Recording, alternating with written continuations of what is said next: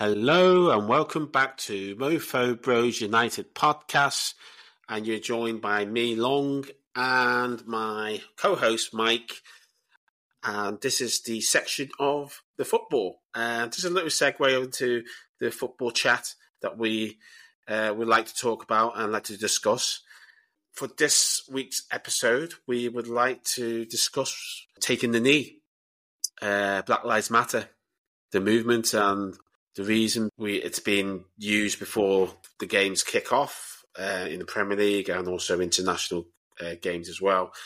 The significance of it, does it still hold weight to it as it was when it first got introduced?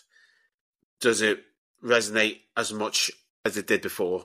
And why are people opposed to it also? We want to discuss that. Any reason for it to be opposed for, is it right that they're booing it every time that the boys, the guys, girls and guys taking the knee. So yeah, Mike, it's a serious topic, Mike, as always with football and Black Lives Matter, taking the knee.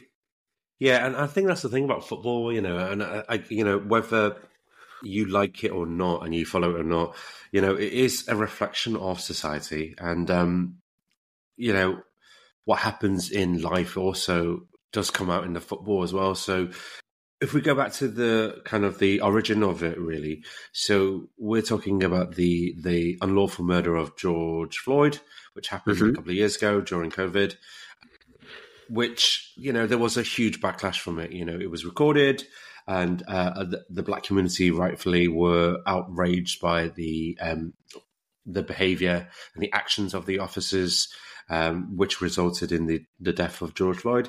Police brutality, basically. Pretty much, which is not obviously the first time it's happened, and no doubt won't be the last as well, in America at least, anyway. But yeah, from that, it became a movement, which started from people like Colin Kaepernick, who's an American footballer who refused to bow for the national anthem. And from that, really, there was I don't think the Black Lives Movement started there and then. No. But it became a lot more popularised due to the aggravation that occurred due to the incident.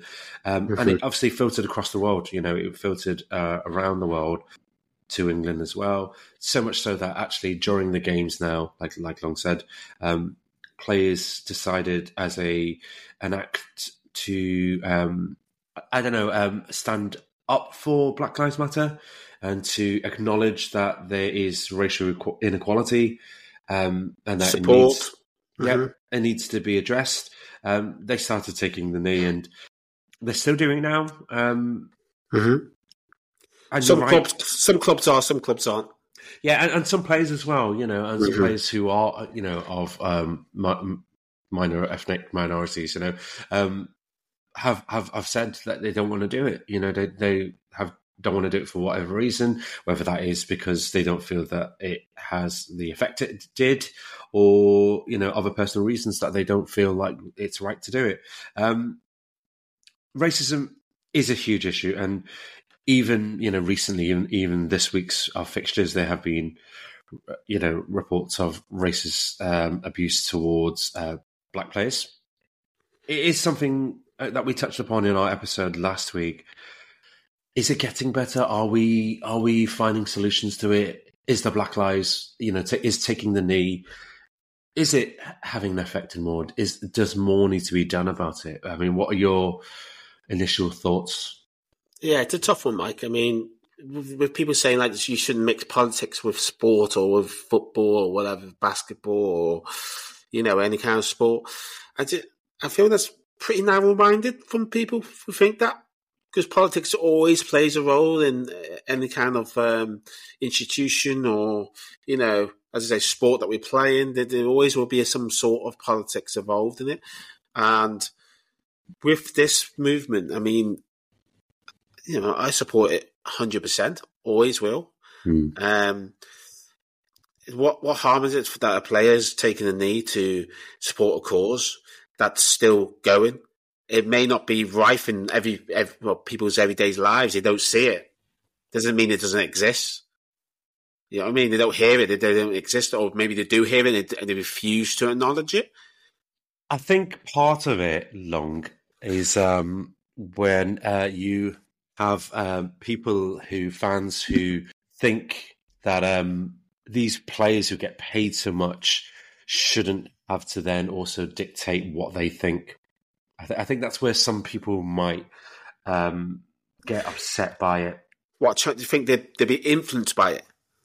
I mean, there is an element of that as well. I think there is a section of people who are against it anyway, who do feel that actually the Black Lives Matter movement is controlling their ideas, maybe, or like... I mean, I think it's a really weak argument for me. You don't let something like that... Why would you let something like that control what your ideas would be?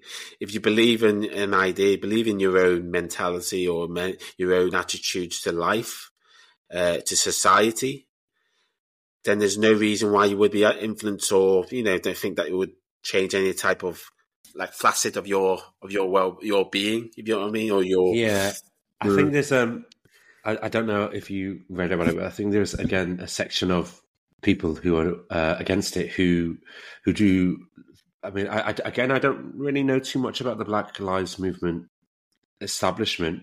I know about the movement, but I don't know about the establishment. And I know that there are some negative feelings towards the Black Lives Movement establishment, the group themselves, who I believe some people are saying have an anti-establishment kind of regime, that they're kind of like revolutionaries, that by funding them they are essentially funding people who are not quite terrorists, but people who want to overthrow the government. And we're mainly talking about America here, the Black Lives Movement, who kind of who want to see upheaval in Parliament, essentially in and I think for some people, they see that as like anti what they believe in, anti establishment, which is I don't relate to, but if that's what they believe in, then I can see it. I mean, obviously they can't also see the distinguishment, that Black Lives Movement and the Black Lives Movement organization are two different things almost. Actually, just by showing your support, by bending a knee, it's not saying that now I want to burn down the Houses of Parliament or anything like that. I think that's what it is. It's the violence that people don't like in it, or the trashing of shops, or I think that's a reason why people might not support it in a way. The use of force. Yeah, possibly, but then you can turn that back around and say, well, look at the force that's been used by these officers, these supposed, that's right, these supposed, people who are meant to protect and serve. It just, I mean, it's one of those, isn't it? It's an argument that we can always argue till the cows come home. The reality is, for me, racism is happening. It's happening in the grounds. It's happening out of the grounds. It is happening not just in England, it's happening around the world. It's even happening in international games, when England play. And I don't want to, call out countries, but when they play certain countries, there is, a section of the crowd who are very vocal in their racist abuse towards our black players. Mm-hmm. And I sometimes have to look at the clock and think, what age are we in? This is 2023. I can't believe that is happening. Whether that is the physical throwing of bananas, or the chanting. Yeah. It's abhorrent. It really shocks you, and as even from a humane point of view, surely people must realize that's just totally inhumane. Prehistoric behavior, basically. Absolutely, and if they can see that and see it when it happens to the English players when they play against other countries, why then is it also happening in the grounds every week in, week out in their leagues, in Premier League, in the Championship, you name it, We are talking about like pockets, like isolated incidents, aren't we? We're not talking about the whole crowd, are we? True. Although having said that, there's part of Spain in it, and part of Italy, which it's even worse than in England. Yeah, I didn't want to call those countries out, but you've gone for it. Well, you know, Spain and Italy are high profile leagues.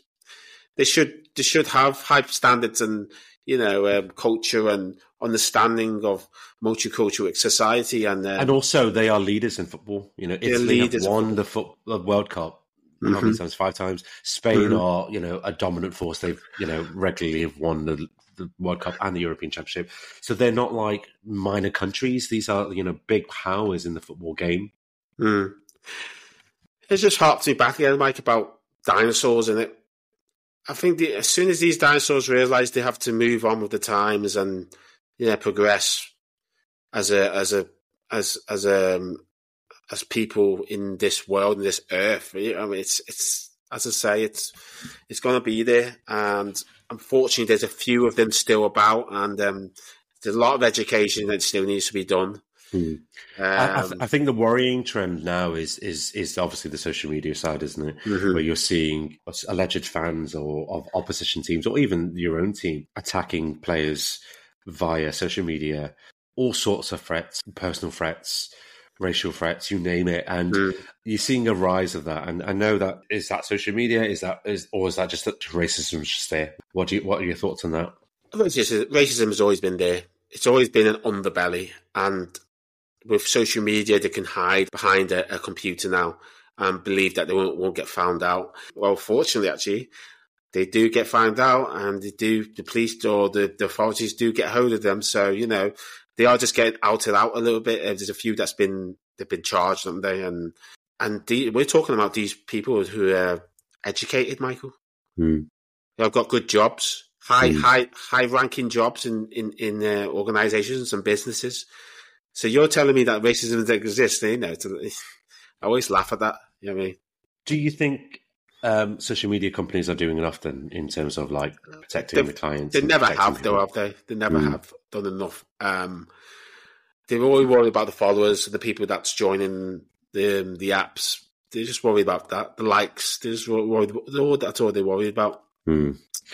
I don't know how you can rectify it, or they could be amongst you. I mean, if you have any friends or family who have these views, please have a word with them. It's not right. Mm. Simple as that. Another thing then, what I was going to mention to you was, do you think there's an element of like, it's just out and out frustration? So it might not necessarily be, you know, that these people are racist. Racist, right. But due to the fact that they're so angry about what's happened in the game, that they just attack, and it's an easy way to attack someone and get under their skin. It could be that, Mike, but it doesn't justify it at all. Mm. No matter how angry you get, and at the end of the day, it is just a football match. Just think about that. I know, and I think that's where... I think that's a thing. That's a thing where people don't understand. Though, you know, you love your club. I understand that you support your club. You know, I'm passionate as any fan that there is.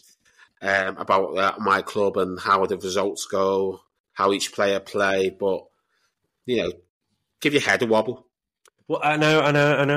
I totally agree with you with that all along. I just think socially there is something wrong in our culture where, 100%, you know, where actually there is just there's a need to like rant and let it all out at football games.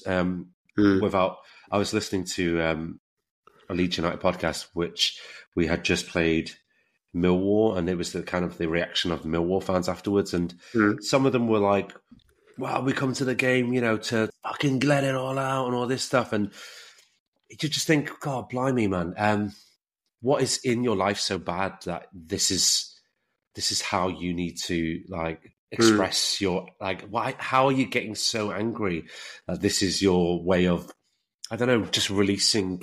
Anything really, you know, having a go at these other players. And I get, you know, the tribalism you're talking about, and I the rivalry is great, but not to the point where it's like this, you know, where people are. It could be that people as well at an age where they're not mature enough to deal with it yet. Yeah, but some of these guys are like, you know, 50 like, years old. Yeah, they've got kids. They've got kids. They've got grandkids. It's not about age. I think there is something. Sometimes, Mike, the saying is you can't trick an old dog new tricks, isn't it? Yeah, maybe not. Yeah. But I don't know. I just feel like there's something. You know, maybe it's the culture that men just don't talk. You know, and maybe that's part of the key. In that, if there was an opportunity and an avenue for guys with, you know, whatever problems it is, you know, mental issues or problems with finance or family, have an avenue to talk, because is this what it's coming from? Are these people so pent up with rage that this is how they feel like it's easy to just shout at an individual who plays football? And is that just the way it is now? Or yeah, I see where you're going. Get them, like with men, it's kind of like ingrained in them in it to not show any kind of emotion, show any kind of weakness, show that, you know, that you need to show that you're the alpha and all that stuff. You know, it's always about that with most men. And at the end of the day, it's you know, it's not worth it. You know, it's not worth it for your life or your family's life or your friends' life. You know what I mean?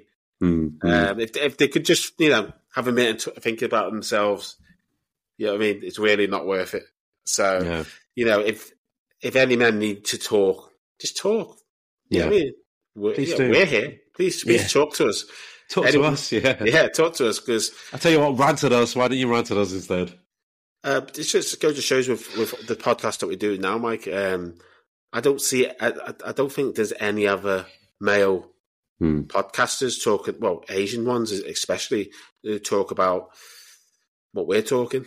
No, right. I don't think there's any Asian ones, and maybe they obviously there's a few Caucasian talk about football and stuff like that, but would they talk about mental health or talking about just having a chat, having a chinwag, and about life or whatever? But it's good to talk. Yeah. It's important to talk, isn't it? You know, the power of talk it should not be underestimated. So, you know, please, let us know what you think. What do you think about the bending of the knee, the Black Lives Matter movement, racism in football? I mean, obviously that's such a huge topic and we've barely scratched the surface.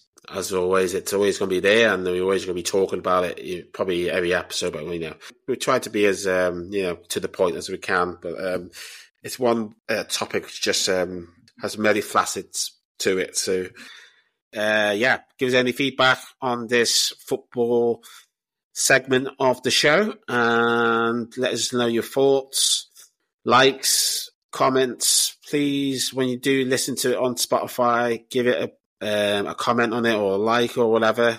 As I say, we're here to talk and me and Mike are here for you if you need. So this is Mofo Bros United Podcast and peace out. Thank you.